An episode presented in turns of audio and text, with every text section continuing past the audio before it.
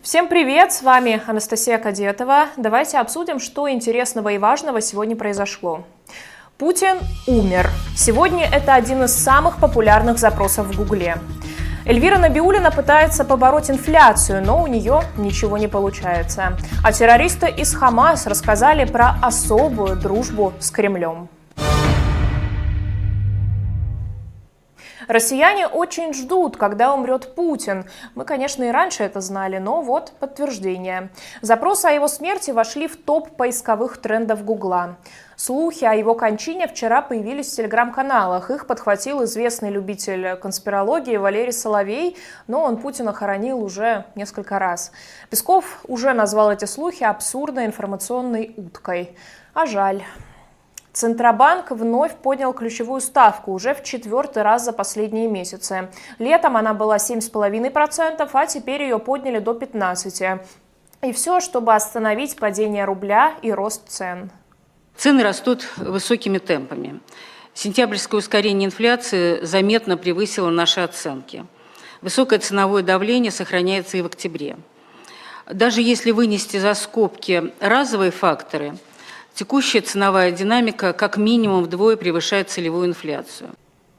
Правда, экономисты считают, что у ведомства Эльвиры Набиулиной это вряд ли получится. По крайней мере, пока Путин не перестанет тратить деньги россиян на войну в Украине.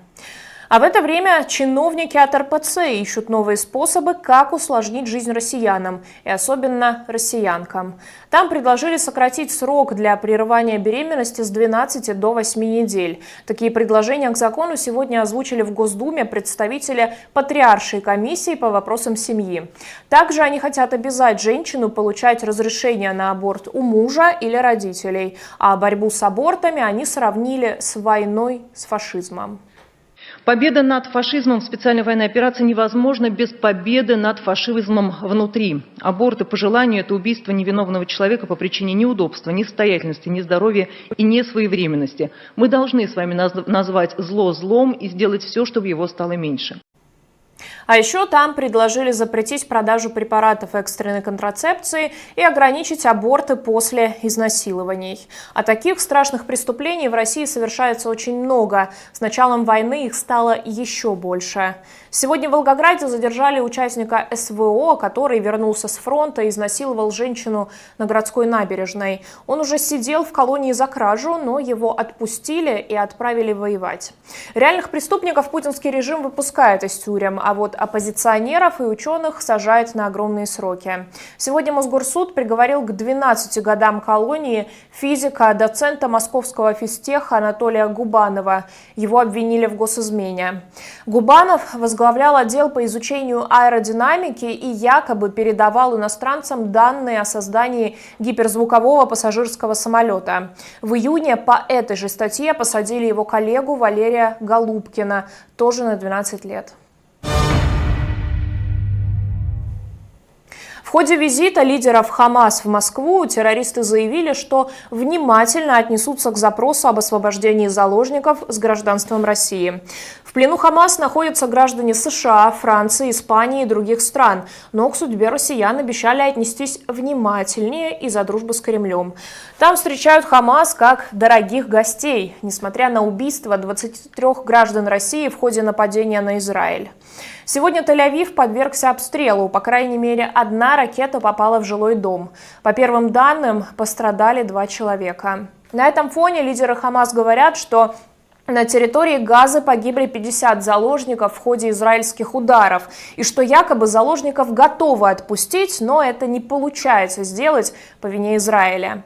К этой цифре 50 убитых заложников нужно относиться скептически, как и к любым заявлениям террористов. Но именно Хамас известен тем, что использует мирных людей как живой щит. Канал, канал Аль-Арабия сообщает, что Израиль предлагал прекратить военную операцию в обмен на освобождение всех заложников, на что террористы ответили отказом. Кум Путина Виктор Медведчук обзавелся новой яхтой почти за 10 миллионов долларов. Это около миллиарда рублей. Судно совсем новое, спущено на воду в 23 году и записано на фирму, бенефициаром которой числится жена Медведчука. Напомню, Медведчук был депутатом Верховной Рады, а после начала войны его задержали по подозрению в госизмене. В сентябре прошлого года его обменяли на пленных из батальона «Азов». Считается, что именно Медведчук наплел Путину о пророссийских настроениях в Украине. А прошедшей ночью в Ялте было совершено покушение на коллаборанта Олега Царева. В него дважды стреляли.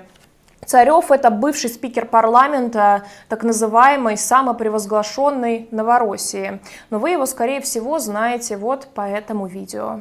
Вы хоть понимаете, о чем вы говорите? Да, я сейчас? понимаю. о чем Волынская резня. Да. Когда началась Вторая мировая война?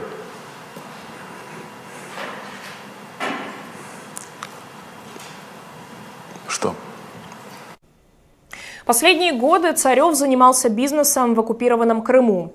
В канале Царева пишут, что о его состоянии здоровья позитивных новостей нет. Российские власти продолжают самоотверженную борьбу с Хэллоуином. Ранее уже были предложения вместо него отмечать тыквенный спас или почтить память апостола Луки. А теперь пошли официальные запреты. Это приказ Минобразования Якутии. Там называют праздник безнравственным и непатриотичным и требуют не допустить его в школах. Напишите в комментариях, будете ли вы каким-то образом отмечать Хэллоуин. Лично я люблю в конце октября смотреть ну, классические хэллоуинские фильмы, например, Тима Бертона. И спасибо, что посмотрели этот выпуск. Не забудьте поставить лайк и подписаться на канал. Огромное спасибо патронам нашей передачи. К ним всегда можно присоединиться по ссылке в описании. Всем хороших выходных и пока!